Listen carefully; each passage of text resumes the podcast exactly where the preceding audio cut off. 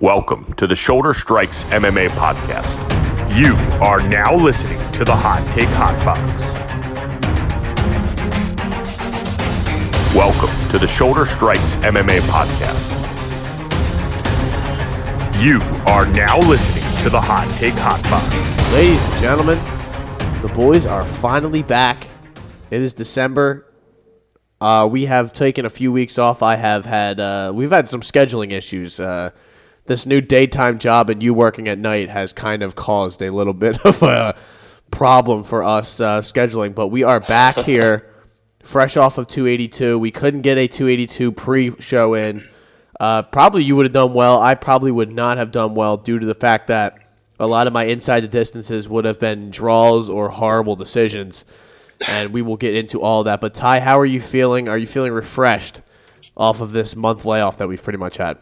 Uh, I was until I was in Jersey and you ducked me multiple yeah, times. Yeah, yeah. Well, hey man, I'm a busy guy, man. I, I used to be busy like this. Now I'm doing this shit all the time. So I'm running I around, going to Um, this place and that place. And then going from sunny Florida to cold, miserable Jersey Yeah, and then back yeah. to Florida had me uh it had me out. I was I was sick before the trip, and I got sick during the trip, and then coming home, I was it was my flight got delayed.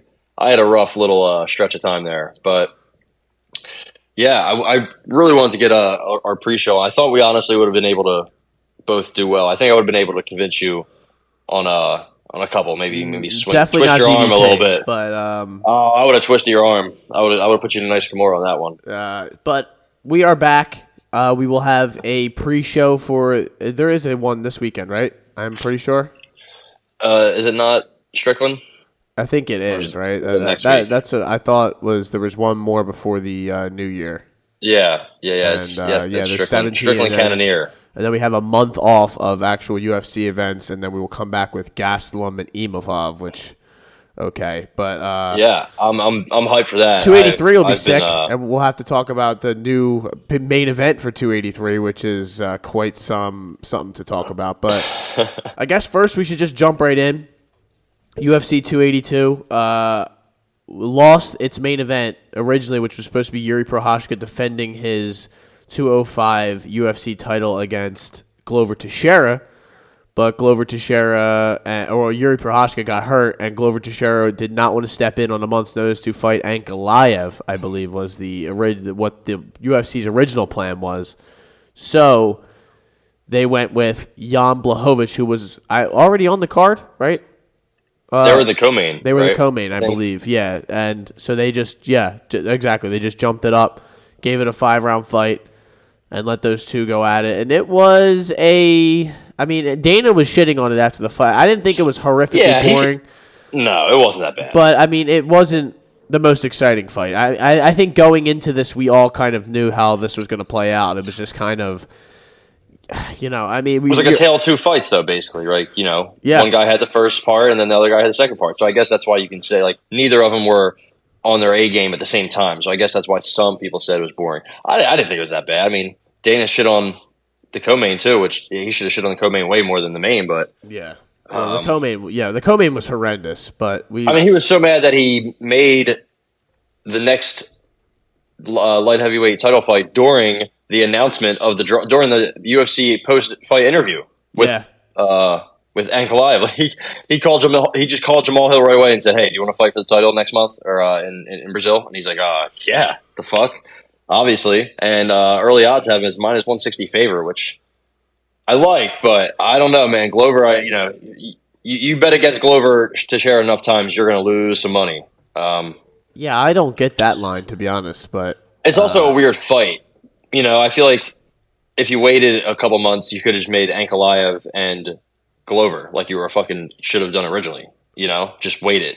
You didn't I- have to rush to make this. I think that they were just kind of turned off by Ankalaev the way he fought in the beginning, kind of just pitter pattering and not really going after it. And then he finally took him down and started to get the uh, the upper hand. But th- like these two, I mean, these guys both fought exactly the way that they always have fought, right? I mean, they're kind of very inconsistent. I mean, Ankalaev. We saw that from, I believe it was the Thiago Santos fight, right, where he went the full five with him, and it was like we kind of left that fight like you could have gone after him, but he just didn't. Like he was like, I want to prove that I'm able to go five rounds. So it doesn't seem like Ankalaev just really does lack that kind of killer instinct. I mean, I, I, not to say that he can't finish guys, he absolutely can, but it just seems like he leaves a lot to be desired out there. And uh, the scorecard, there was three different scorecards here, so everyone was kind of a little all over the place. They didn't exactly agree. Uh, I, I kind of agreed with the draw, the the draw card of 48-48. I mean, the 10-8 in the in the in the fifth round. I don't know if that's. I, I don't like to give out 10-8s uh, like like it's nothing, like they're, they're Yeah. free pieces of candy. But I mean, in this situation, I mean, he did really beat him up in that. Uh, I I just don't think either one here would have been a robbery. I, I, I lean more towards Blachowicz winning those first three rounds and then uh, Ankalaev winning the last two. And maybe the 10 8. I'm not even going to argue with that you know, on either side. But it, it just kind of. Uh, it was just disgusting. It really, it really was. It's just uh, the one of those cards that they had to load up from top to bottom, and uh, unfortunately, even the like the Prochazka main event would have been awesome to uh, close the, the year out with a, a huge pay per view card like that. But I don't know. I, I really don't. I, I sat there and watched this whole fight, and I just don't really have much to say about it. I, I didn't leave with any sort of feeling. I mean, Ankalaev's like doesn't want to fight in Vegas anymore. Blachowicz is like, I didn't win, but I didn't lose. You know, it's just like, uh-huh. what the fuck are we doing? And I, and but I get maybe I get why Dana after that he sees all these guys in the ring just like saying a bunch of bullshit. He's just like, fuck this, man. Like we, I don't want either one of these guys to be the champ. So he just moves on to something else. Uh, I guess we should just jump right into that uh, that announcement, which is made right at the post fight press conference, which is insane. This is a very rare Hilarious. thing that just something like that, like that they go run out right away and make a fight like this, and you know they're they're lucky that it's a vacant title, so they can do something like this. But they're going to do Jamal Hill and Glover Teixeira in Brazil next uh, next year. Uh, I guess is the, the proper way to uh, put it, but. For the 205 title, and like you said, Jamal Hill already the favorite. Yeah, I believe that's like what uh, almost exactly a month away. It's like January twentieth. January twenty first. Jamal Hill is a minus one thirty favorite on FanDuel right now, and DraftKings is what I'm seeing on the website. So I'm assuming it's gonna be the co-main to Figgy and Moreno. Yeah. I think it's gonna be the main. No way. Definitely. There's no shot. I think one They hundred can't do that. I think one Figgy own- runs Brazil. No, I guess Glover. Glover- Yeah, I mean, I guess Glover runs Brazil. No, yeah, you know, if I mean, there's anybody that runs Brazil, it's Jose Aldo, but yeah. Well, the King of Rio. But I, you know, the, uh, champion yeah, has a name uh, too. I mean, he would have ran it too if he was He still does. champ. But he does have one, but I don't think he does anymore. But no, he did he's have a name. taking a nap now. He did have a name. Yeah. Yeah, uh, you know, I like I like Jamal Hill as long as it stays standing. I think he has good defensive wrestling. I think you know there's he- he'd be more prone to lose to a guy like Paul Craig than Glover, but also uh, you know Glover once he gets you in any kind of slight advantageous position on the on on the ground, you're done. You're almost done. If you get your back, you're done. Yeah. So you know Jamal Hill is, is not Glover. He just isn't. You know, he can practice, he can train all he wants for as many years as he can. It won't it won't really matter. But it it's all about Glover getting to the spot he wants to get to. Stay standing. You know, I think Glover hits hard. I think he he can hurt people. He's also pretty durable for his age. But you got to remember that's not going to last long. Like he's you know he, he's an outlier, and eventually he's going to fall. Jamal Hill hits fucking hard, and he has clean hands, especially early. I think later, you know, he, he his output uh, wanes a little bit when he gets tired, but he's still young. He hasn't really, you know, he hasn't had that many fights have to go that long. So he's still still getting better, still improving. I just think he hits hard. He's too quick, but you know, he gets taken down. That's that's going to be uh, danger territory. So I'm not sure about this about, that line. Yeah, listen. we'll if, if my instincts tell me that Glover will be able to get him to the ground, and but I, I don't know, man. I I, I do like Jamal Hill in, in this spot. I mean, it's he's really green compared to Glover Teixeira. I mean, Glover Teixeira has four times the fights that he has. Yep. So uh, y- y- that that that's a factor, man. And especially you're fighting in Brazil. You don't really have a full training camp to prepare for a wrestler slash grappler like Glover Teixeira. And I mean, poor Anthony Smith. Anthony Smith had a fight against Jamal Hill Oh, lined man. up. You know, like the he found out about it at work. On yeah, the desk. he's on the guy. desk, and, and it gets taken from him, and he like you just saw his heart get ripped out of his chest. You're like, oh my god, man, this poor guy. I will say though, I'm not the biggest Anthony Smith fan, so I don't really care. No, I but mean, me, it, me either, but y- it is, just, it is, it is fucked up. it's just a tough one. Uh, Glover, or I'm sorry, uh, Jamal Hill's It's coming like- off of three straight finishes, by the way, of Jimmy Crute, Johnny Walker, and Thiago Santos. So, Yep. I mean, he's That, on a heater that right Santos now. fight was pretty uh was pretty lit. His Pretty, only uh, loss coming epic. against a So, jiu-jitsu practitioner in Paul Craig, who is not like your average uh, jiu-jitsu practitioner. He's very funky and uh, weird. and he with should have never followed him him to the ground. No. that was a mistake from the rip. He just he wanted to prove that you know I I- you know I'm tough and I can do this, and then he got his arm snapped and he kept fighting through it. Like you know, Yep. it was just a bad. My my bet wasn't wasn't you know wasn't liking that much, but it's okay. I just look at it as if Jiri Prochazka couldn't put out Glover Teixeira in a five-round fight, you know, for the like for the most part, like kn- knock him out Yeah. and Was uh, losing. yeah, is, was losing for the most part. Is Glover Teixeira, or I'm sorry, is uh, Jamal Hill going to be able to do such a thing?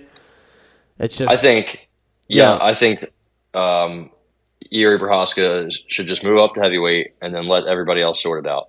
well, perfect. apparently we won't see him for a while because uh, it looks like uh, Who that- knows what his what, what do you think he's gonna be doing in that in this long stretch of time where Oh, he's away, sitting he's in a dark room, training? be- yeah, w- w- restrained while someone's beating his meat or something like that. I don't, I don't know uh, what I don't know what they got going on there. shooting but like pellet guns at his ribs or Yeah. something. So just you know something. somebody just whipping him with shoestrings and shoelaces, Yeah. just to you know make him feel slight. get that shoulder better. Yeah, but uh, yeah, I mean, uh, if you guys don't know, Jiri Prochazka, weird dude, very weird dude. Uh, was sitting sitting in a dark room for three days to uh, rid himself of his demons or something like that. Yeah. So there, a lot of weird shit. Uh, he'll go and punch His trees demons almost woods. gave him a 49-46 loss too. Yeah, so. his demons almost had him out, uh, not winning the title, and but then he. I mean, that was a great fight. That's why it was the most disappointing part about Saturday is that we didn't get to see that get run back. yeah. Uh, and but I mean, you know, it it, it wound up. Uh, you know, it is what it is. I can't even just say like, oh, it was a we'll go fight. Like, no, it really wasn't. It was just okay. It just it was there. Uh, and poor. I mean, Jan Blachowicz. Who knows what they do with him next or what he wants to do next? Because. Uh, you know, uh, he kind of just gets screwed over in the fact that he was a little too honest about what what happened. I mean, you know, I think he said too much, and then he's like, uh, "Wait, wait, no, I don't, I don't think I lost." And it's like, "Well, dude, you just said they should give him the belt. Like, what do you, you know, what are you talking about? Yeah, You know, just, just shut up." I, I don't know if Um, they could do him versus like a Rakic or maybe him versus Anthony Smith. Uh, Yeah, do I'll something like do that. That'd be a good fight. Um, it's crazy, dude. I don't know what's up with his shins, but he just was throwing his shin into Ankalaev's shin and saying, you know, even if you check this, it's going to hurt you more than me. Yeah, and Because Ankalaev was fucked up. His Dude, leg, man, man. At, at the start of the fourth or fifth, or I think it was the fourth, they showed his. It might be in the third. They showed his like did like a little pan from like the bottom, like the camera. The camera went up and just showed his legs and shins and ankle and knee and thigh. I'm like, oh my god, like he was getting busted. I don't know how like he was able to come back and, in my opinion, win the third, fourth, and fifth. Uh, I thought he won the first too. I guess the th- if the first, the first and third were very close. I think if anything, he won the the, the third, which I see it. I don't see a lot of people agreeing with, but I, I don't know. I don't know. I think he won the first.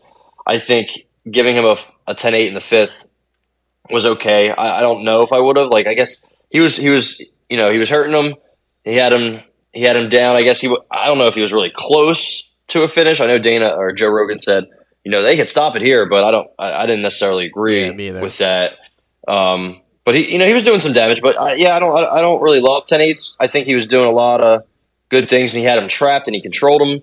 Um, but I don't know. Uh, either way, I still think he won this fight four I- rounds to one or three rounds to two. Um, Who? uh, Magomed Ankalaev. Okay, so that's what I, I thought. Ankalaev won too, and I just, but I just didn't think that there was uh, a case for robbery on um on, on either side. That was that was I my mean, personal if- opinion leaving it. I was shocked that it was a split. I was like, "Whoa, what? Like what? Like when, when they started reading them?" But yeah, the fact that none of these guys can get on the same fucking page is so pathetic. It's actually you know, like uh, it, it, it much be, I, honestly, I guess I might be alone, but I'd much rather have won. Uh, actually, no, my parlay still would have, my parlay would have busted. So let me run that back. But I don't know, I don't know how. I, I guess basically, if the two judges did not give uh, Ankalaev a 10-8, he would have lost, which is crazy. Yeah. Or if, if just Sal D'Amato did, he would have lost.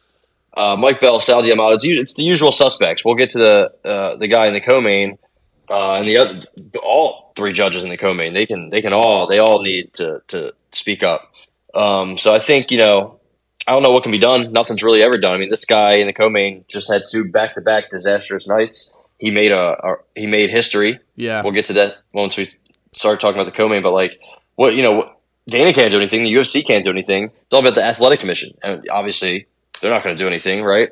No. Well, what can like what can they do? You know, it's. I mean, they've done it they before where they removing guys. some of these guys, but Yeah. it's like that. Like you, how many names can we go through where we're like, oh, he sucks, Yeah. he sucks, he sucks. Yeah. It's like, Chris Lee, Mike Bell, Sal D'Amato. It's like you can start running off judges. Yeah, and those are the- the- you shouldn't be able to. those are the like the premier guys that you see in all the big fights. They do the main events. And he, they ain't no Junichiro Kamijo, that's for sure. No. I mean, that's one of the that guy's the He best. got spoken to. Yeah, you know, but uh, we might as well move it- move it right to that co-main and keep the uh, judging conversation going because Paddy the Baddy gets a unanimous decision victory over Jared Gordon, which was highly debated and highly questionable in my personal opinion.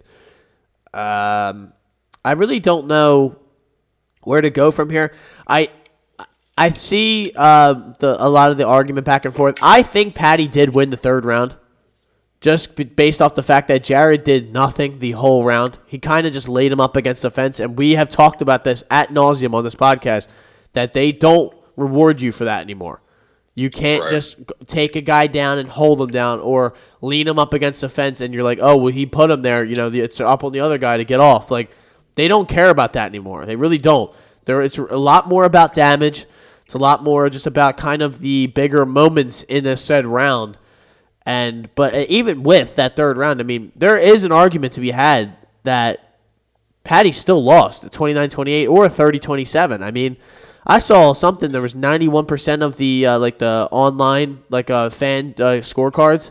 Ninety-one percent had Jared Gordon winning the fight. So Yeah, it's like I think I saw like one or two. Paddy was getting cooked on the feet, and he and he was just getting like handled whenever he got taken down. He was able to get like pop back up for the most part, but I, again, I can't sit here though and shout robbery.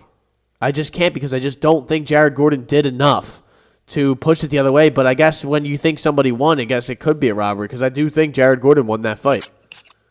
Yeah, I'll say I'll I'll, say this. Um, I think the second round.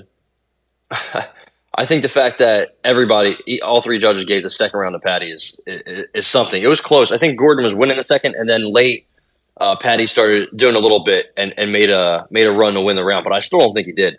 Two judges giving the first to Paddy is is absolutely pathetic. There's no. He got he got hit with about six seven clean counter left hooks to the to the to the face Yeah. that you saw bounce his hair his stupid fucking hair back.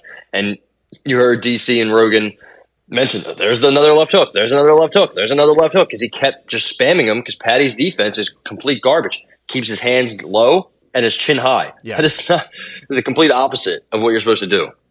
Look at Floyd Mayweather chin low hands up never got fucking hit. Like you're you're doing the opposite and it's such an easy technical fix and he didn't fix it at all It's arrogance. like he hasn't done it in any of his fights. I understand he's still kind of young and he's still getting better, but is he? Because I haven't really noticed him getting better. I mean, he fought a guy in Jared Gordon who, uh, who do we think highly of him? Does anybody else really think highly of him other than saying he's tough? You know, he, he he's fought some good fighters, but he's lost. Got choked out by Grant Dawson.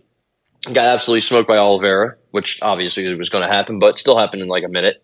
Joaquin Silva knocked him out. Diego Ferreira knocked him out. Like he has some bad losses, you know, and he's 34. He should have won that Joe Solecki fight. So like well, this should have been a layup. Maybe not a layup. Maybe that's maybe that's maybe not a layup. No, listen. But- the, the you're right though. Like layup or not, whatever the word you want to use, they put Paddy in this fight because they thought it was a lock for him to win against Jared Gordon. Like they, they Yeah. gave him like a layup. Exactly is the is the right term to say because they would not have put him in here that like you know against somebody they thought he was going to lose against. They're trying to build him up. They're trying to do the slow build, and I mean. Jared kind of like with, without even winning the fight, kind of halted the hype train in my mind, because it's like uh, we already kind of talked about how we don't really. I mean, I think he's pretty like he's pretty talented or whatever, and he's fun. I like the fun guys for the most part, but he he's not like the Sean O'Malley's and the other guys that we talk about. These young up and coming prospects. This guy is been in the game for a while now, coming from Cage Warriors. He was a Cage Warriors champion. He should be treated a little bit differently, right? We've said that before on here. yeah, he's 27. He's not 22. yeah, but it's just like he has been in one of those organiza- like high class organizations and won the title there, and he jumps over to here and he's fighting against talent that he should be able to take care of business against, and he's kind of like Jared Gordon beat him in his own game uh, for the most part the whole fight, and it's just. I now maybe maybe more I think about it. Now I'm sitting here thinking maybe this was a robbery because I I don't even leave here thinking like the only thing I I guess that stops me from that is just the fact that Jared Gordon kind of like gassed out I guess or Yeah. just Dana White said he had a horrible game plan in the third round. I, And he's- I, I thought he was just. I think he's right too, but I think he was just more like. I feel like you. What, was Paddy's game plan in the first two rounds? oh no no and no honestly, yeah one hundred percent. What did Paddy even? What did uh, you know? For all what, what you know, people saying, "What did Jared Gordon do in the third? What did Paddy do in the third? Like Paddy had his back for like uh, the last thirty seconds, but he didn't do anything really with it at all. He didn't threaten. He didn't throw punches. He didn't threaten a uh, rear naked choke. And Jared Gordon, the whole fight was just laying on him against the cage, trying to get his leg. And then at one point, he did get the takedown, but he didn't. He got you know eventually got up, or he got reversed, and then he reversed him, and then he, Yeah. they got up. And that's how Paddy got his back.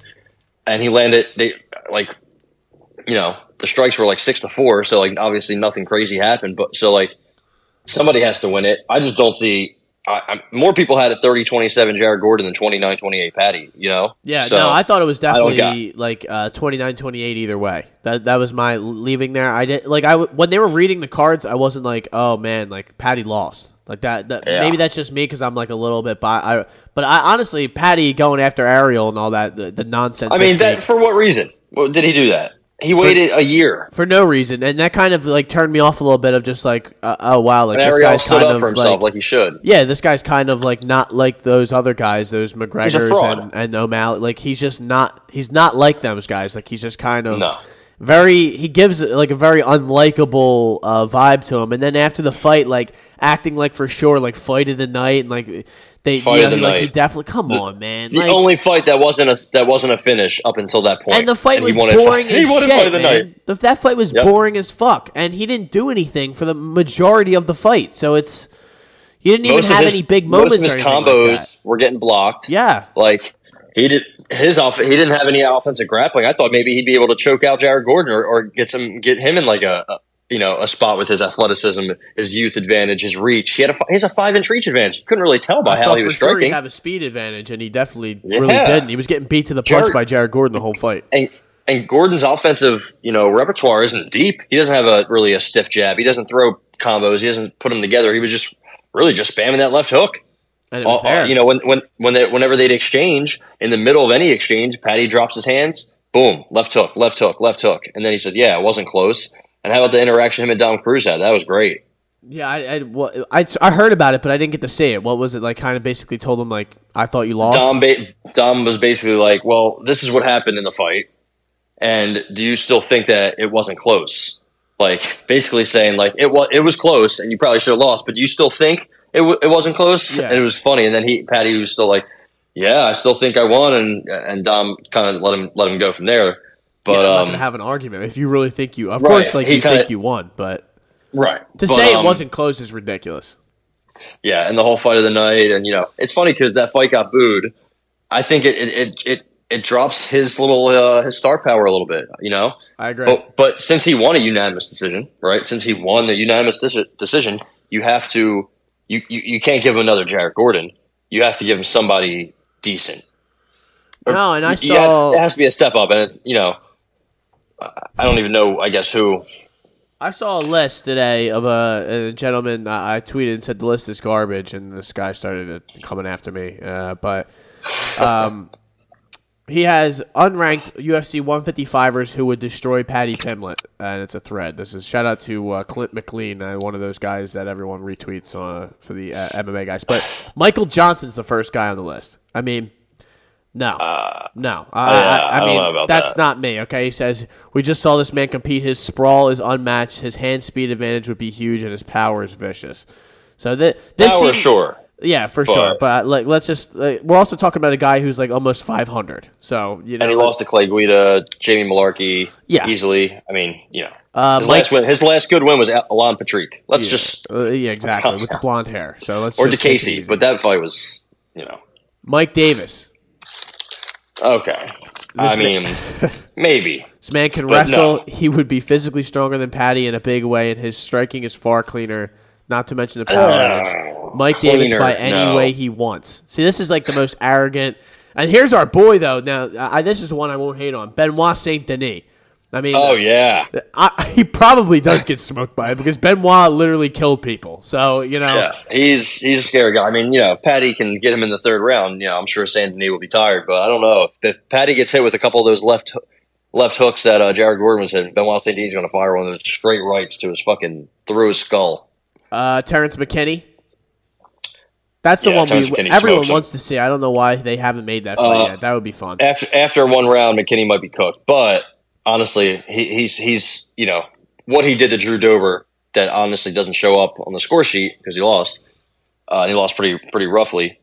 Uh, you know what he did to Drew Dober in like a minute or two minutes is something he would do to Paddy bad, and and he has like he's better than Paddy everywhere. The only issue is cardio.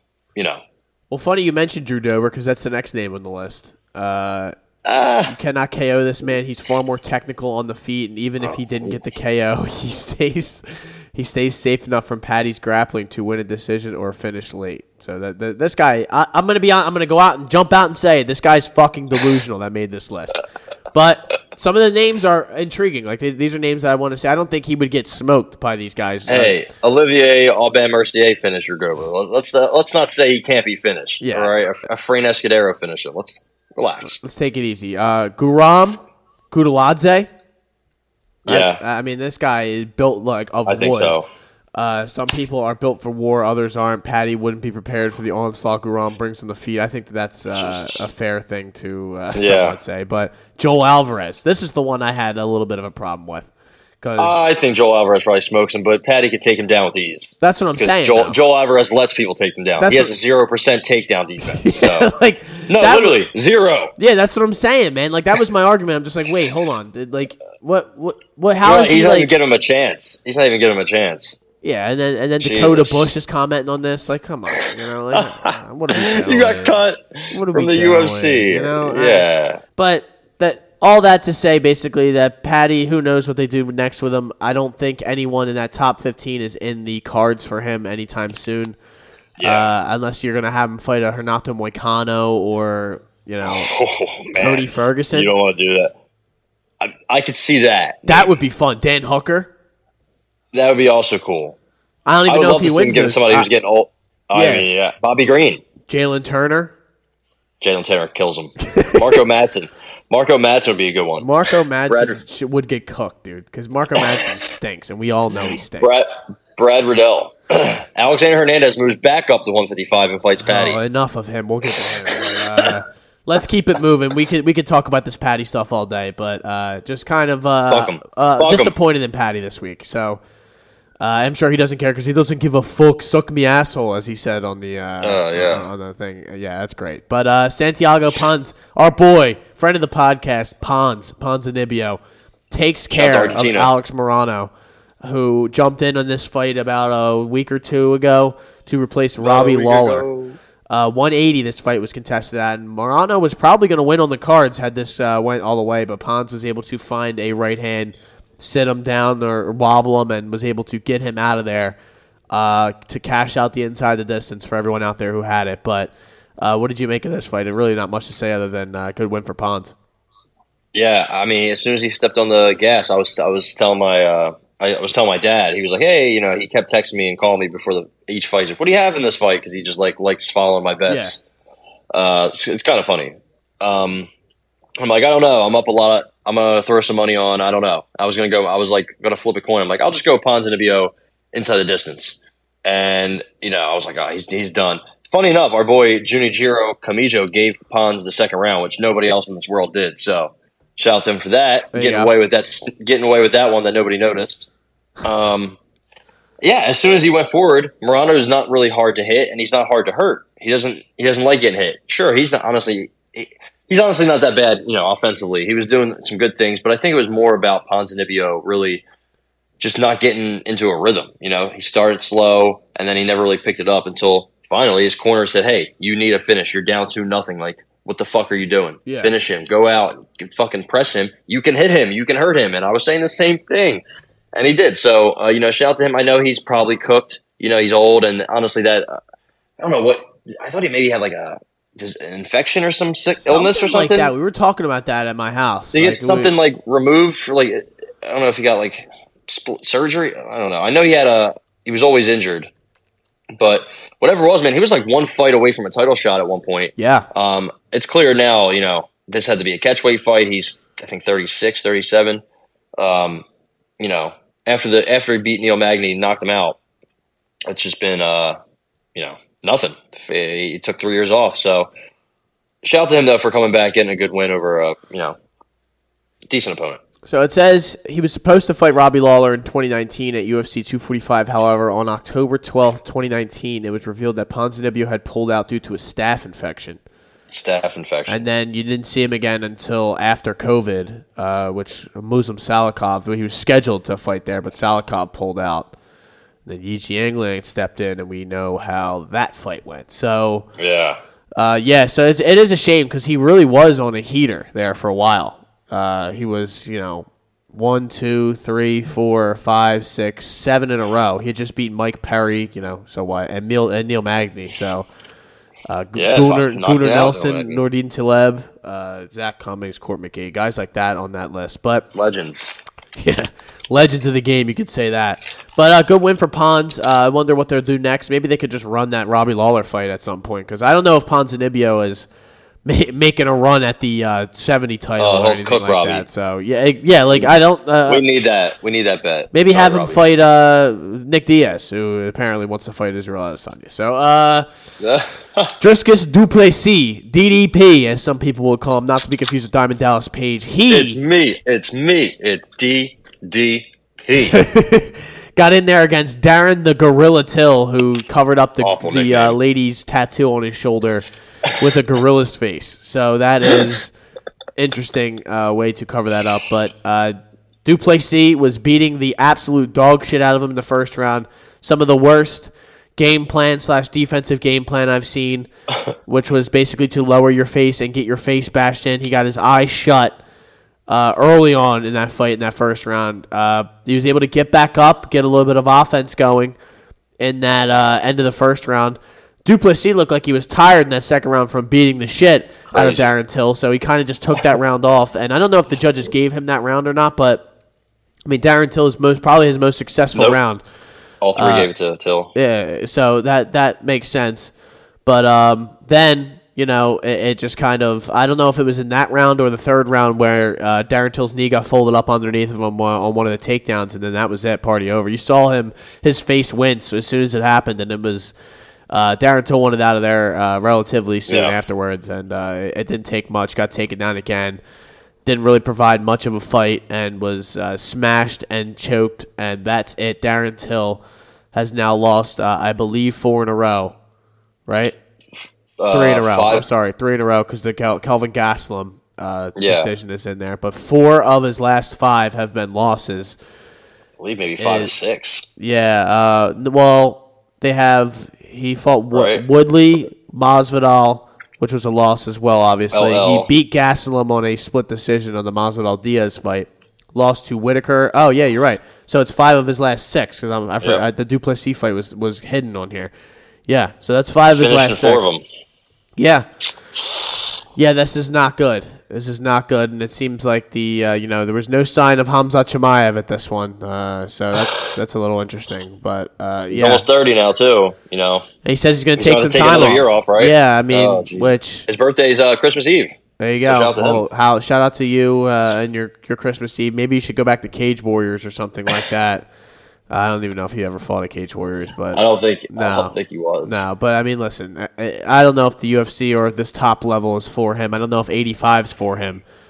Uh, honestly. Yeah, that might be. said he was so much stronger than him. yeah, well, because he's fucking much bigger than him. And you see Darren Till's build; it's just not. it's not an 85ers build, man, and he's not. He, just... He's not explosive enough to knock people out like that, and it's just he has skills on the feet, definitely does, but it's just kind of all left hand uh, reliant, and his lead hand doesn't really provide much. It's just kind of he's very predictable, and it's just kind of disappointing because I I, I do like Darren Till. I think he's fun. Yeah, it's just there's just not much there, and it's just he- he's just so kind of brittle at this point. He's been Yep. beat up so Always much hurt. that he'll just- always quit. Yeah, it's really it's kind of like the narratives around him are not good. So it's you know Yeah. uh, Duplessis. I don't know what they do with him next. He is number fourteen. They have not done the rankings yet, but I guess you could see him in there with a Hermansson or, or something like that. Uh, Chris Curtis you know, coming off a good win, or yeah, I mean, Chris Curtis is at 15 now, so I don't know. I don't know if these are updated or not, but it doesn't look like so. like I don't think Brunson has a fight after the Cannonier loss. Maybe him. You know, I don't know. yeah, is that who Brunson's fighting? He did. Oh, he did. I I'm pretty sure Brunson has a some- fight. Does he? Yeah, he might. Uh, who knows, right? I mean, uh, it's not something I'm uh, gonna. I haven't kept up with a lot of these fight announcements. That's for fucking sure. It's hard to. I mean, they're There's fucking. so, they're dude, coming, there's so many guys they're signing. I'm like, who? Who? they, Who? they come very fast, and I don't exactly know when he is fighting though. That's. Uh, I guess no, they don't have any uh, fight uh, lined up for him. Scheduled to face Jack Hermansson on December third, twenty. So that didn't happen. Um, Yeah. I guess maybe he pulled out. Well, out Uh, game strong. Yeah, I, I don't know because it's uh, yeah, it's not that ain't it. So let's keep it moving. Uh, this was a probably one of the ones that you would circle before the uh, card that, that the ones that you were probably the most fascinated by, right? It's just Ilya Topuria absolutely. and uh, Bryce Mitchell, uh, Thug Nasty. Ilya Topuria dominated Bryce Mitchell in this fight. Absolutely dominated and shows why he is one of the, I mean, whatever you want to call it, up and coming prospects. One of the best fighters in the UFC right now. He just has every one of the tools you could possibly want in a fighter that you are trying to, you know, put in the championship uh, conversation or situation. Uh, him versus Paddy Pimblett shouldn't even be a conversation. I Oh, don't care how much smaller or whatever the weight difference, whatever the fuck you want to talk about. He would kill him, man. He would absolutely kill him. And uh, I'm glad uh, we didn't do the podcast because I probably would have picked Bryce Mitchell because I just love Bryce Mitchell. And I, I- what I saw from his uh, wrestling last time, I thought he'd be able to take Ilya down, and Ilya would have trouble getting back up because I think Bryce is bigger than him. But that wasn't the case, man. That was not the case, and uh, Ilya was able to keep it standing. And if this fight was going to stay standing, it was going to be an Ilya Topuria game, and uh, easy, easy win for Ilya. Really got taken down one time, and, and it was just kind of towards the end of the first round, but he was putting the beats on Bryce, you know, with the feet, with his legs. Uh, you know, just beating the shit out of him. Bryce's uh, hands are just not at that level, and it was just kind of an easy, easy win for Ilya. Easy work. Um, he's just a better athlete, quicker, stronger, hits harder, and honestly, he might have a jiu-jitsu advantage. Might not be a better wrestler, but he has a great wrestling defense. Short, so he's got a strong base. I mean, the only thing about him that is worrisome is he's very wild and he headhunts. The only thing, but as you saw, arm triangle submission. So I, I don't know if it's. His, I think it is his first submission in the UFC, but before the UFC, that's all he was doing was submitting people. Yeah. And so, honestly, it was something I wanted. I, I was thinking about betting. I forget. I, I don't really remember the odds. I just had him um, inside the distance, and he was in a parlay money line. Um, so I forget what his submission was, but I know it was you know pretty high. I think because obviously he just goes for the knockouts. But um, first arm triangle choke. So shout out to him. Dominated. Uh, he's still. I think he's he's he's younger than us. He's younger than Paddy. He's he's he's the real deal, man. Twenty five. Turns twenty six. Uh, January twenty first.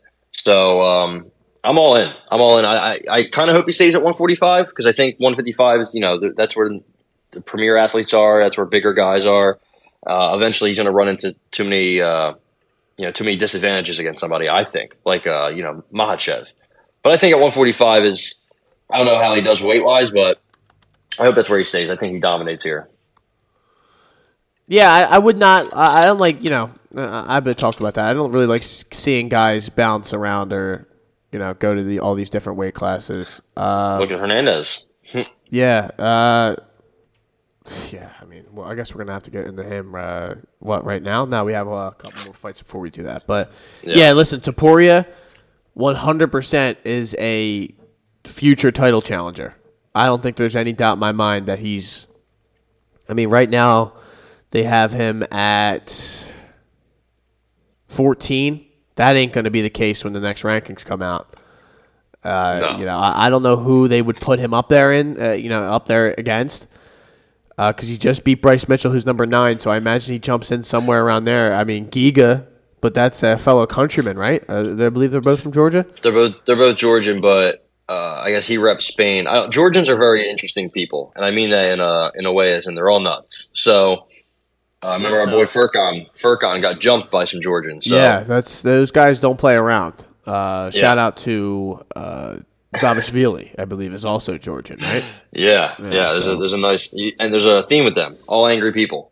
Yeah, then they they go Uh, they like to fight, so it's maybe that they could make that. Uh, I don't know. If, I don't know. I don't know who has a fight lined up, eh, like in the top 10, 7, 8, You know, Uh, but I would love to see. Honestly, I'd love to see him against. Somebody said Ortega. I, I think that would be awesome. Yeah, I But I don't think know what the deal him. with Ortega is. I, I, I think, Yeah. he- yeah. I mean, that would be awesome. I, I don't know. Uh, Arnold Allen has a fight, right? He's fighting. I don't know. Um, I, I, I, I would be curious to see maybe they could do him uh, versus somebody. I would be interested. I'd be down for that. His hands are getting better. He's got a good wrestling game. He's kind of you know molding himself into a very well-rounded fighter. We'll see if he can uh you know kind of go toe to toe with Ilya. I would love that fight, honestly. that would be an absolute war. I think uh, Ilya is just uh, as exciting as it gets when it comes to uh, anyone in, in UFC or mixed martial arts because he just comes out and ready to bang. It doesn't depends on the matchup, but he's always ready to go, whether it be on the Gotta ground or you know on the feet. I mean, he fought fucking Ryan Hall. Like there's like. He's Yeah. fought all these different kind of guys. I mean, he fight fucking Jai Herbert at 55, right? Who Yeah, was a big much bigger than him and hurt him, and he still was able to come back and fucking get him out of there. So Put him out bad. I'm impressed. So another guy I'm impressed with is Raul Rosas Jr. taking out Jay Perrin in about two minutes and 44 seconds in a dominant, dominant performance where he picked him up and was show, showing him off to the crowd, then dumped him, took his back, and just worked for the rear naked choke and got him out of there in that first round. Easy money for the inside the distance. And Raul Rosas Jr., who is now, I believe, 18 years old. Yep. Uh, yeah, he just turned 18. Uh, he is a exciting, fun guy to have in the UFC, and the crowd was all behind him. He has the Mexican fans all behind him, so it should be cool to another guy that's on the, on the radar of guys you'll be excited to watch or can't wait to see the next time they get in there. Yeah, honestly, I mean, he didn't get a finish on the contender series, and that's why a lot of people were like, you know, we should we should wait. We probably shouldn't sign him. Uh, and that dude was that dude was okay, Mando Gutierrez, but you know, Jay Perrin's not not great. I think they just chose. All right, let's look at the rankings. Who's at the very bottom? Cameron Else, do you want to fight? And he said, no, I'm good. And they said, all right, Jay Perrin. Um, and that's kind of what happened. But I mean, dude, 18. Like, I know there's a lot of young fighters like um, the one Yasmin, not your your your Yolegi, but the other one. What was her? What was the other one's name that she fought in her debut? They were both named Yasmin or Yasmin. Do you remember? No, I don't. You don't remember, dude? Are you kidding me? Lucindo or Yacindo or some shit? She was twenty. Um, so like, how old was what's his name? The the kid who gets Chase Hooper. He was like nineteen or twenty, right? So eh, I guess it's not out of the ordinary to sign, you know, under twenty one fighters or whatever, especially in this day and age where you know you can slow play them even if they are physically ready or whatever. But to sign him, I think they signed him at seventeen. Yeah. Right? crazy. Just you know, just insane to think about. And I know he's been fighting for a while. I, I think I saw a tweet the other day. I mean, he, he took a pro, not maybe not a pro or some kind of fight when he was eight or something like that. I was like, Jesus Christ. So I'm sure he's been fighting his whole life, and he's just you know a goddamn savage. He was in kindergarten beating the fuck out of people. But um, yeah, I'm very impressed. He did it quick. Like you know, he, he has a he, he has a style and he he sticks to it. And I think his stand up, you know, there's there's a lot of room for it to improve for sure. But he has some decent some decent skills. I mean, dude, you got to remember he's like seven away, years away from his his brain fully developing, let alone his body and his you know everything. So I'm all I'm all, you know I'm not all in, but uh, I'm a big I'm a big fan of him. What is he? Yeah. What are they at 130 135, right? 35. Yeah, I mean, and he's a big boy for 135. So I yeah, I don't see why he couldn't have uh, some some early success. He's what five years away from breaking Jon Jones' record. I mean, hey, that's a long time. You know, if he eh, as long as he you know stays relatively healthy and you know maybe maybe take a loss here or there or just like one or two, but I uh, you never know. I don't know. Yeah, I mean, we'll see. He's uber talented. Uh, he has all the skills, it seems, and, and obviously you're going to see him get tested the more he uh, goes through the, I would say, the hierarchy of the uh, UFC or the, you know, Yeah. like you said, like there's possibility there for losses, and he's going to have to grow uh, in front of everyone as opposed to uh, having to be able to do this on, you know, UWC like he just came from or Elite XC or Yeah. whatever, you know, organization you see some of these other guys come from. Like good as bantamweight is, like there's some there's, There's some, some guys killers, in man. The, there's some killers, but like it's also a big division. There's like Yeah. 60, 70 UFC fighters in that division, and if you look at the bottom, like twenty or fifteen or ten of them, like you know Brady Hiestand, Ch- Chad Helliger, uh, Johnny Munoz, Ricky Turcios, Uh, Manny I knew you were Martinez. But seriously, like even some of these other right, guys, like you're right. Miles, like Miles Johns, like bro, Miles Johns has showed me enough in a lot of fights for me to not want to take him. You know, he would quit in the second or third round. I don't think Raul. I think Raul Rosas is tough. Like there's some guys, you know, you just got to slow play him, obviously. Yeah. Um, and maybe you know, obviously, like you said, he's gonna lo- he's gonna lose. He he should lose here or there, you know, just so he t- gets a taste of it. So it's a little interesting though his tapology because he has fights scheduled when he was ten years old. So I don't know if those are valid or not, but uh, yeah, What a savage. yeah, uh, it, it, it didn't happen though, for the record, because you're supposed to fight a thirty-year-old man, huh? which is a little interesting. But uh, I don't know. Uh, so maybe someone's got to clean that up on his uh, tapology page. But Yeah, let us know. Good win for. 12. I would love to have seen the uh, yeah the the build up for that one fighting as a ten year old. But uh, Raul Rosas Jr. Call me a fan. Call me. Uh, I, I'm I'm all in. Uh, I don't know. You know, not uh, to his ability, but I'm just rooting for him because he's just he's a fun guy. The fans are getting behind him, and I I personally love myself some Mexican fighters because they just they bring it every fucking time Savages. there, man. Yeah. So, uh, Bigi Boy. How about this? Uh, doing one of Philadelphia's own, Officer Daukaus, doing him dirty in 23 seconds. Jairzinho Rozenstruik absolutely smashes the face of Chris Daukaus and fucking knocks him out in 23 seconds to get himself a win and get, uh, I believe, back in the winning page after two straight losses to Curtis Blaydes and Alexander Volkov. He had lost three of his last four. He was kind of uh, waiting back and forth. You know, he's been in trouble ever since that Francis Ngannou loss. Yeah, And was uh, this was a nice win. Chris Daukaus, we've talked about it on here before. He cannot take a punch, man. And at heavyweight, especially, you can't be doing that, man. You just this is not this ain't it. This is not the way it's supposed to go. Getting knocked out by Curtis Blaydes, not to say that he can't knock people out, but not a guy exactly known for his uh, explosive hands. And you know, I will mean, say though, he does have good power. I think honestly, he's fought three of the top. I think besides Francis, you got Derrick Lewis, Curtis Blaydes, and Jar- Jairzinho. I think that's like two, three, and four of the guys with the most power at heavyweight in their hands. that's not five career knockouts though. Yeah, I mean, he's he hasn't, you know, he's not getting Alexia Lennox anymore or Parker Porter's, but I think he should if he's if he's Yeah. going to hang around anymore. Well, Uh, Jared are is going to 205. I know everyone else out does out there saw that. So Title run, baby. Get ready for that title. Him and Johnny Walker, who wins? Seriously, I don't know. give me um, Vanderhaal if he can actually. I want to see what he looks like at the weight. Oh man, probably not great, but um, yeah, it's you know, I wish I knew that Jairzinho said I'm going to come out aggressive in this fight because I never do. I wish I knew that because I would have hammered his first round knockout, which Yeah. is like hardly plus money, but it would have been free. Uh, the first punt, the, the little, ch- he, it's funny because the first big shot that landed was Daukaus landing a right, and it was a clean shot, but Jairzinho ate it and hit him with like a check left hook jab, Yep. and uh, it was it was done. It was done It was done from that. there. Uh, and then that last left hook, the the leaning left that just put him out. You know that was brutal. He he made some noise when he hit the canvas. That's that's for sure.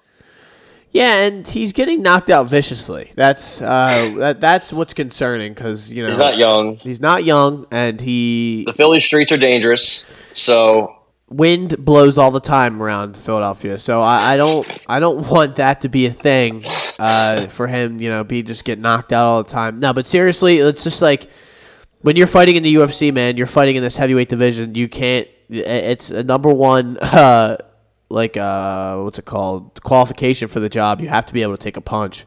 And uh, not to say that anyone else wouldn't have got knocked out by that, but he's just it seems like he's just getting hit at this point with regularity every time he gets in there, and he's going down with regularity. So it's just not. Yeah. Uh, like you said, I think the right call. Just drop him down the rankings. Uh, have him fight someone like Chase the Vanilla Gorilla Sherman or something like that, and let's just not do that anymore. Uh, in regards to Jairzinho, uh, just kind of another good win for him, and I, I, you know, I don't know what you do. Maybe a Tai Tuivasa or something like that next uh, to kind of cleanse everyone's palate. Uh, but yeah, that's about it for me. But uh, is a, yeah, uh, I, I wanted to just keep going in on Chris Daukaus, but I'm gonna let him let him go Philly zone. You know, uh, Edmund yeah, let, him live. Edmund Shahbazyan, man, making a big old return and comeback after three straight losses gets the win against Dalcha Lungiambula.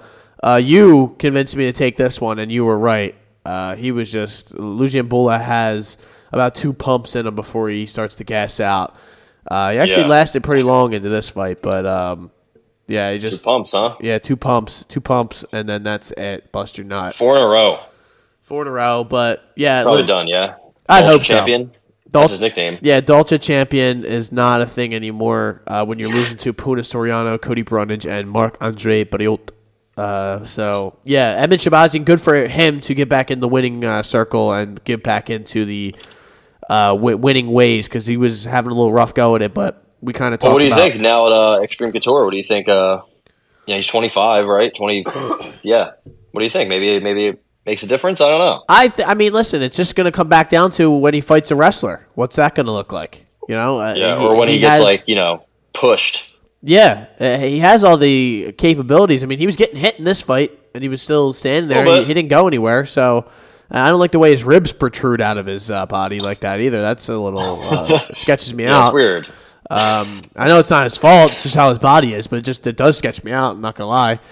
Uh, yeah, and just I, I don't I, don't really put him a, a, a, lot of stock into an Edmund Shahbazyan uh, win over Dalcha Lungiambula. I need to see it again and again yeah. and again. You know, uh, against yeah. a higher level of competition. He's not ready for that uh, 85 uh, top 15 yet. So maybe somebody else like this again. Maybe a you know a Puna Soriano or somebody that Lungiambula had lost to to maybe yeah. get you know a, his feet wet again. Give him RoboCop or uh, Brendan Allen. I don't know. Maybe Brendan Allen. I like that because you know. Brendan Allen could push the grappling a little bit and, and maybe test where he's at uh, in regards to that. Other than uh, I like, I just we need more from Shahbazyan. It really doesn't matter who against. I guess we just need yeah. to you know because it seems like they had to drop him down to the bottom of the barrel to work his way back up. So, uh, how about this? Chris Curtis taking out Joaquin Buckley, thirty and nine. No now. idea. Uh, no idea why he was plus money. Yeah, this was a this was easy money. Uh, I had Chris Curtis as well. Joaquin Buckley just never really did much for me uh, as a when, when I'm gambling. You know, I mean, he's exciting, he's fun to watch, but he doesn't really offer much. I, I sound like such a dick when I say stuff like that, like skill wise. Like I, you know, he just doesn't really like. He can get outclassed. I mean, he was putting the pace on Chris Curtis in the first round, and Curtis wasn't really throwing a lot. He was kind of defending the whole time, and he was throwing heat at Chris Curtis. But Chris Curtis had the high high hands, and uh, you know they mentioned on the broadcast how the you know if Buckley would just shoot a takedown, it would easily be there because Curtis's hands are so high. But but it's he not respect him. It's not in Buckley's uh, game. You know, it's just he's not he's not a grappler. So then you know, we've, and we've seen him before. Like when he gets knocked out, he goes down pretty hard. Like when Kevin Holland hit with that right cross, he folded. When D, uh, my cousin Alessio Di hit him with that head kick, he just kind of melted. Yeah, like that's just what happened. You know, Curtis hit him with a fucking clean shot. What, what did he do? Catch a kick or? Uh, it was kind of. It was. It was. It, yeah, it was like I think he like brushed off a shot with the shoulder, and then Buckley was just coming forward so much, and he just hit him with that the straight that just fucking set him back. He walked right into it, yeah. pretty much. You walk right into a straight left, especially from somebody who's who can box like Chris Curtis. You're going to go down, and he he went down, and he was you know on the ground for a little bit, but uh, I think one of those wild rights put him out.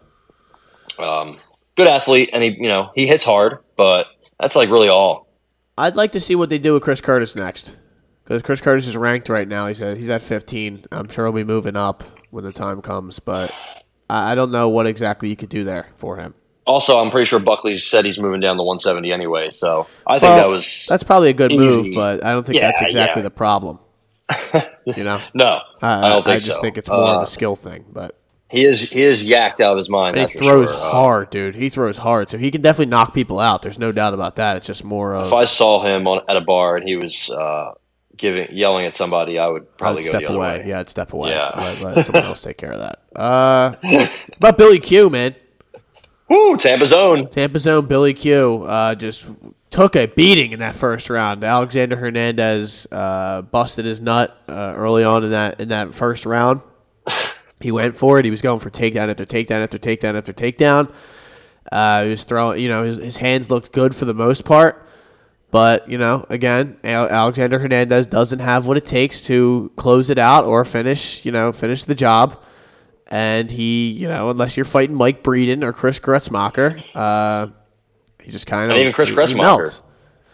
Yeah, it's just. Good Billy Q's awesome. Let me just say that. Billy Q is like a, he's like a Diaz the way he fights. Yeah. Like he just takes a beating and then he decides, all right, now it's time to uh, start coming back.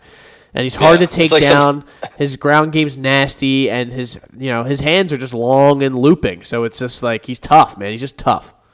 He forgets sometimes how how how good he is. Yeah, you know? we've seen it before. Uh, I remember I had money on him when he fought Shane Burgos. I thought I thought he, you know, he just didn't do enough. And yeah. the Gavin Tucker fight just didn't do enough. But he is king of comebacks. It seems like you know um, he does get hit a lot, and you know he has some holes defensively, but man, he is he just doesn't he doesn't, he doesn't quit. And I think this with Alex Hernandez, people are waiting.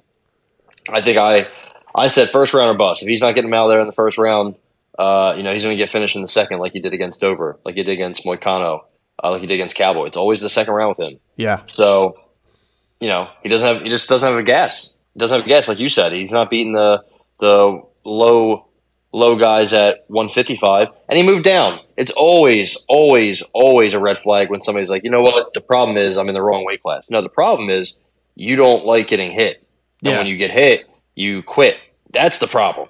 Yeah, and that's what happened here. I mean, Billy Q turned the fuck up. That elbow is nasty in the first round. Like Hernandez has some skills, but uh, he doesn't really have much heart. I hate to say it, but uh, he I is just, pretty tough. Like he, he's not very smart. I'll say that. I think he has a little heart. I just think he's not. He's you know when he's hurt, he he just he tries melts. to. He, he, yeah, he melts. He just he doesn't really have any kind of recover mode. No, and one hundred percent, man. Billy Billy Q's a, a killer. And Hunter. and I would say like uh, I don't like when guys drop to forty five or drop a weight class and then they try to amp up their pace which makes no sense yeah. to me because like you can't fight like that. You couldn't fight like that at 55. What makes you think with 10 less pounds and depleting yourself that you're going to be able to fight like that at a lower weight class? It just you know, he was manhandling him in the first round, but yeah, like you're busting your nut, man. Like that's you can't get that back once you you know one, one it's over. You know, so once Billy Q realized that this guy really had no gas left, he just turned it on and started beating the shit out of him for the last three minutes of the fight. And that was it. Like the standing TKO, the ref had to step in because I mean Hernandez wasn't going to necessarily go down, but he wasn't throwing anything back. So yeah, had, after he stepped in, he he sat down on the in the octagon and had to think about the beating he just took because his face, you know, as bad as Billy Q's face was looking in the first, his face in the second was bad. busted up. It was bad. So it was bad, man. You know, uh, he took advantage yeah, of him, and uh, yeah, it's it is it's tough to see. It's sad to see, but good win for Billy Q, man. And I, I Big fan of Billy Q. Him and like Bill Algeo, they kind of fight the same way. Bill Algeo is a little less. Uh, Two savages. Yeah, like a little less organized than Billy Q. Billy Q, I, would say, is a little bit more kind of uh, contained in his. He knows what he needs to do and takes care of business for the most part. But even a guy like uh, Senor Perfecto, he uh, he likes to fucking just get hit a little bit too much, and then you know the wrestling, they're tough to take down. They're long and lanky guys. They just, you know, they, they, people think you're going to be able to just dominate them. But even if you take them down, holding them down is tough. So, uh, how about this? Good win for TJ Brown. TJ Brown used to train with uh, James Krause, right?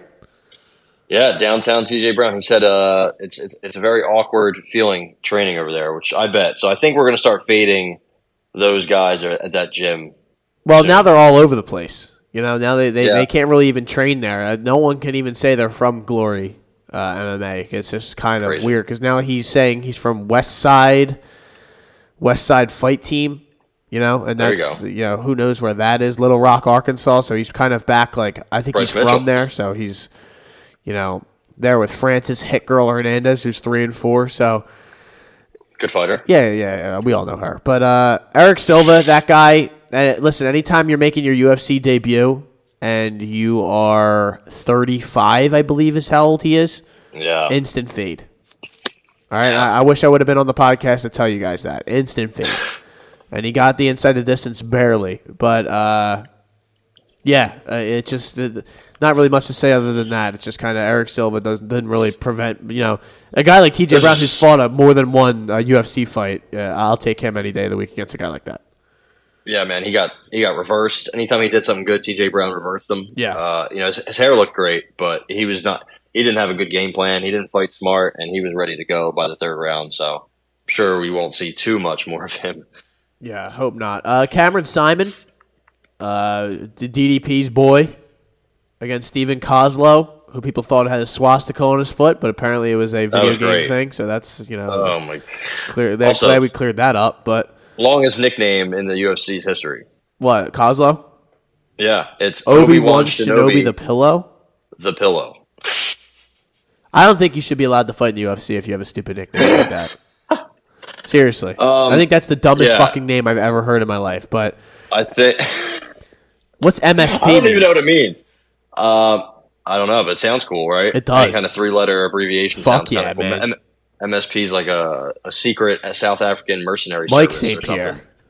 Yeah. yeah. Um, This was I a weird fight. So, yeah, I came in this and I saw a big line. I'm like, you know what? They're both six and zero. They're both young. Uh, Koslow, I can't find video of him fighting. And Saaiman was in the contender series, and there were some people who said he didn't look good on contender uh, on the regional scene with his grappling. And I see Koslow was all first round su- first round submissions, and he's a tenth planet jiu jitsu guy. So I'm like, oh, honestly, you know, I'm going to go for him.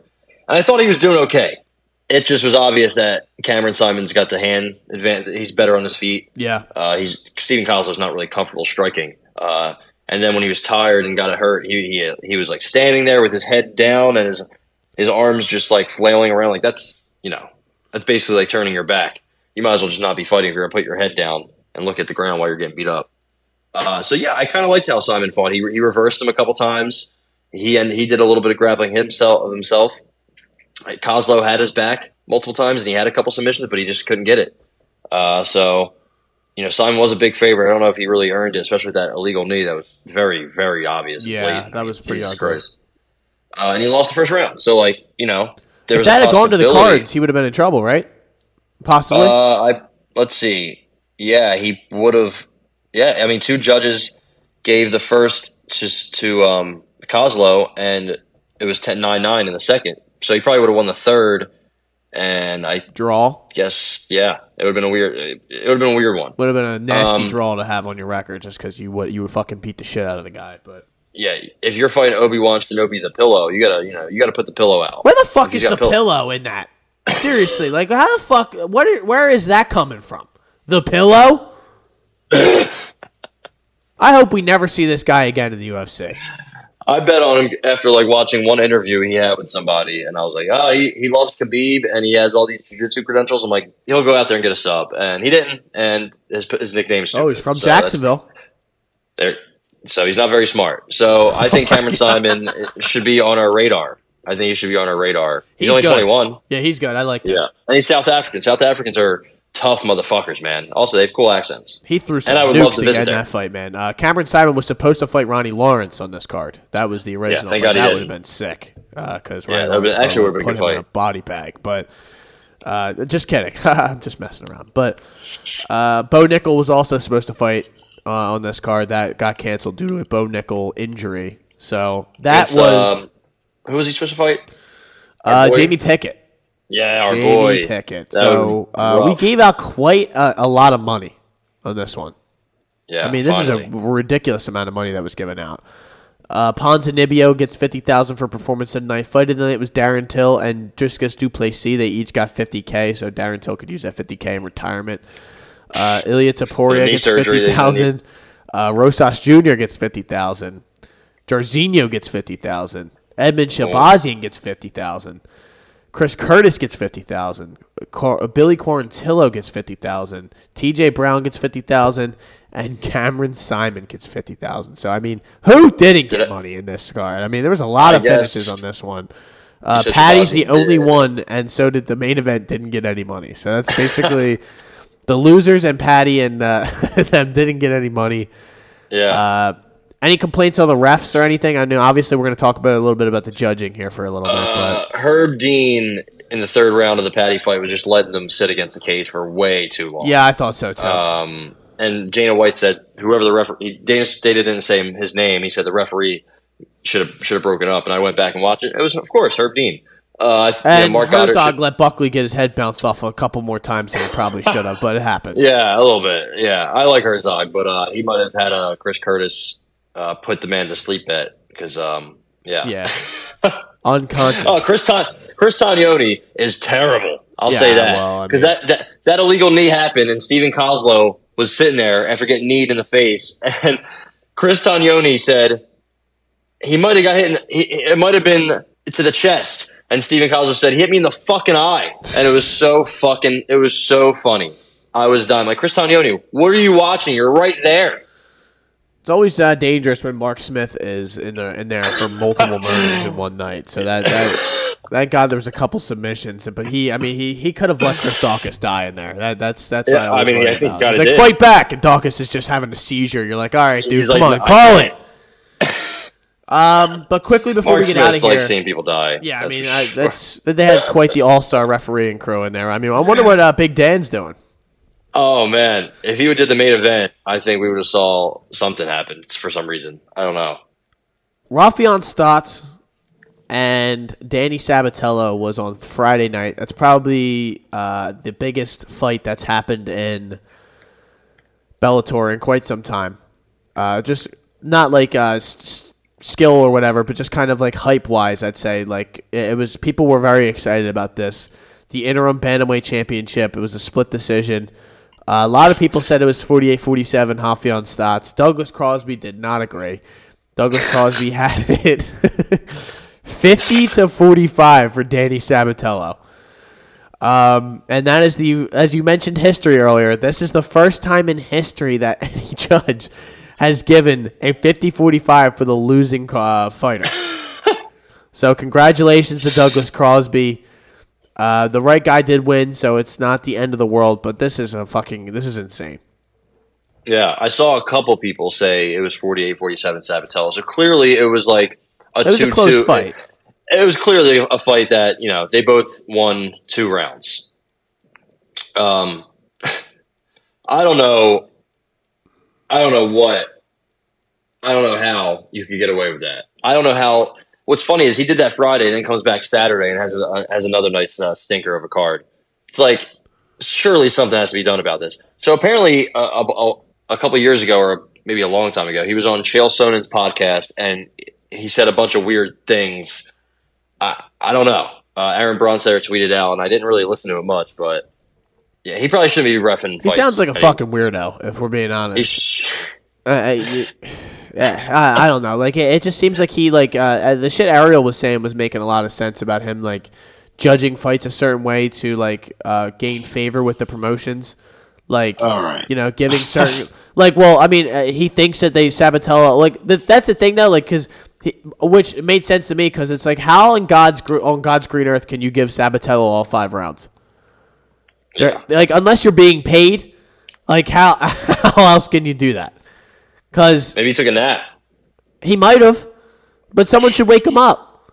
I mean, he's very he's very much taking a nap right there on the side. Uh, so I don't I don't really want to take too much time here because it's just it's Bellator. So you know I, I really don't want to. Uh, I really honestly, truthfully, don't care anymore uh, that much. I think Raufeon Stots is awesome. So I, I, it's just a guy who I wish. Also, him singing uh, "No No No No Hey Hey Hey Goodbye" to Danny Sabatello as he walked, stormed out of the cage right when the decision was uh, announced. Like a little crybaby. Yeah, I mean Danny Sabatello is uh, you know he, he's uh, uh, annoying. He's very annoying. Uh, so I, I, it's just not a guy I'm like, yeah, I can't wait to watch. And he's also boring. So that's another thing. Yeah, for all the shit he talks. Also, I think he's like one more, you know, interview or interaction with Stots away from calling him a, a slur, if you will. Like he uh, he says a lot of he's he's he talks some. Uh, he's a wild guy. He's the Italian gangster. Some, what do you what do you want from him? I mean, yeah, his hair's stupid. He's stupid. You know, he fights. It's just he says everybody else fights boring, but he fights. He literally does fight boring. For the most boring, you know, like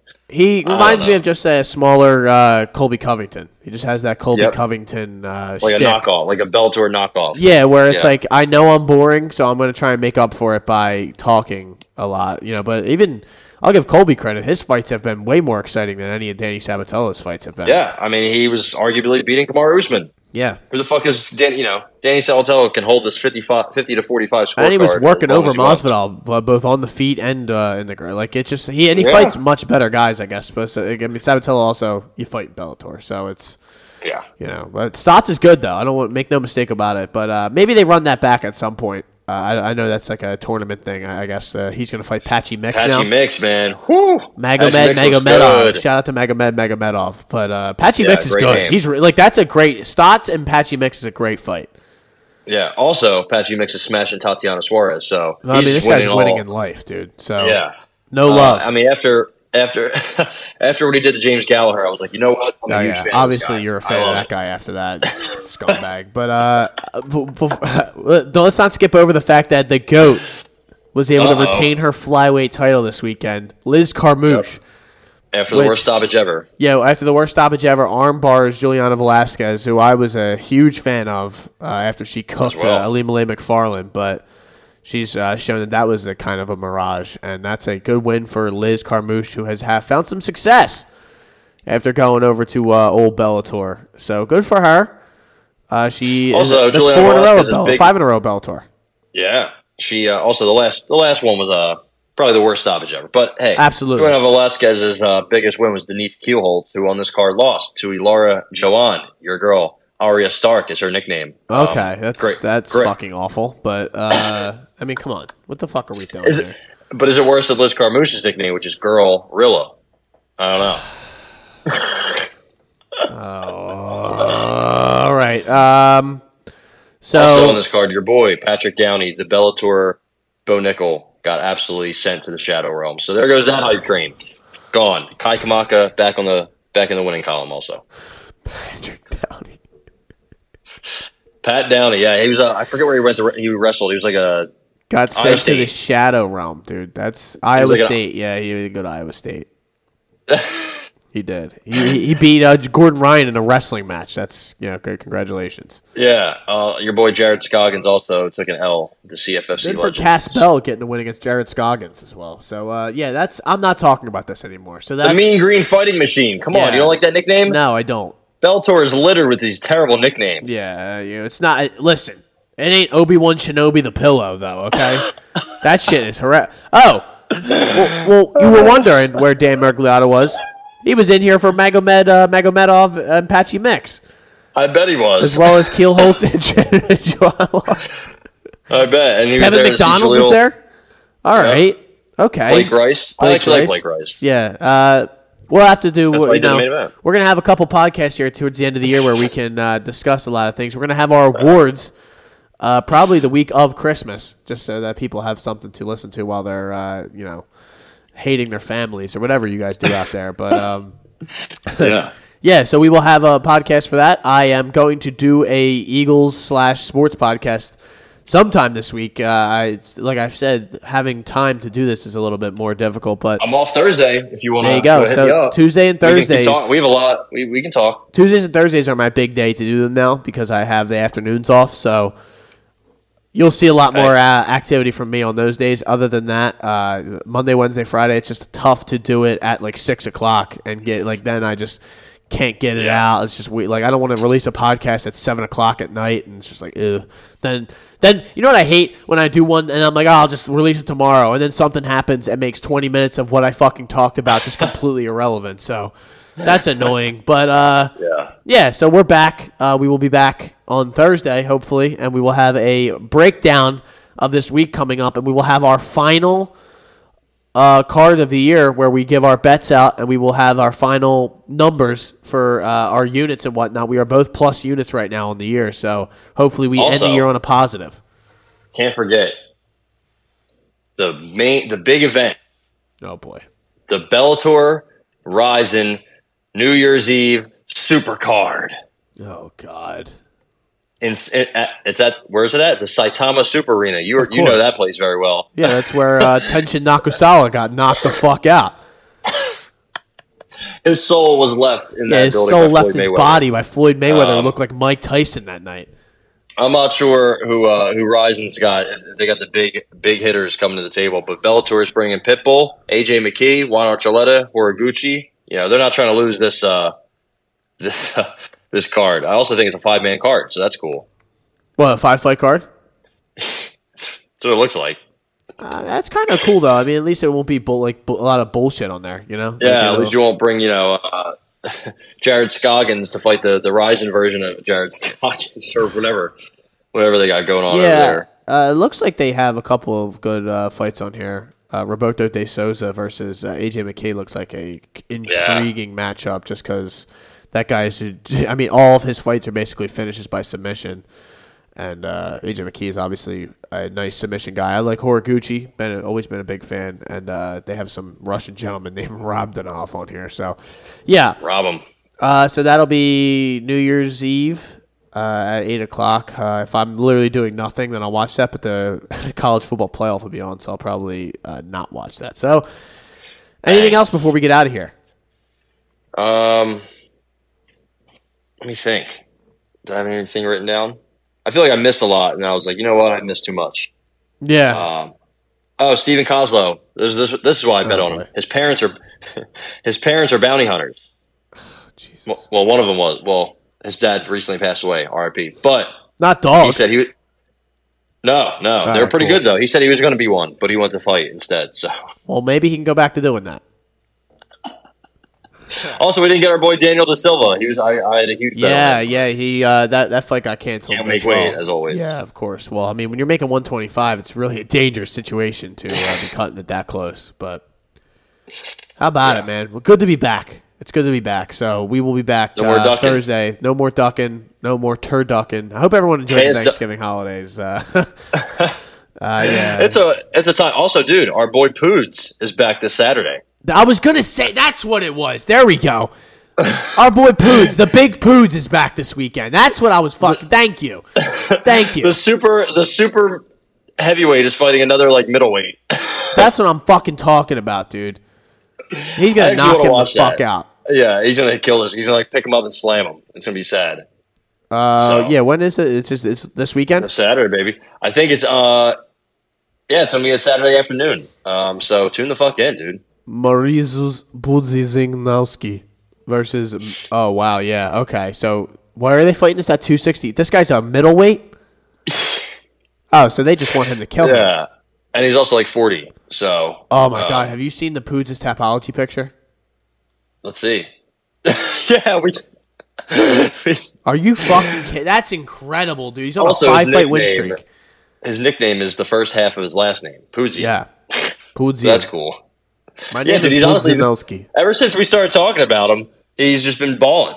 You know, I don't think he's really fighting the the you know the two and zero and the O nos, but hey, He's also like almost 50. he's an interesting guy. Got to I, be I think we should get in the. UFC. I would love to have him on the podcast. Why, if Chris Barnett and Greg Hardy make the UFC, why can't he? I don't know. Just for one fight. Jared, one fight against uh, against um, Jon Jones, Dan- Daniel Cormier. Super heavyweight, Super heavyweight Daniel pounds. Cormier versus the Poods. How about it, man? All right, well, that's it. I'm glad we talked about that. We got to get out of here. This is an hour and 20 minutes of filth that you guys are all going to listen Filth. to. Uh, also, hope Carl McNally wins this weekend too. I All just see right. he has an Irish flag next to his name. He's the only guy on this card from Ireland. Poor guy. He's in a Russian territory. I'll root for him. Let's go. Uh, yeah, he's fighting a There's a lot of um, women on this card, Oh my too. god, he's fighting a man from Eastern Europe named Shamad Uzurukov. yeah. as. So that guy might be pretty going to kill him. So yeah, he's from Warsaw, Poland, born in Russia. Of course, they love to do that. But uh, scary. Uh, we'll be back on Thursday, ladies and gentlemen. I hope you all enjoy your week and enjoy this episode. Go birds.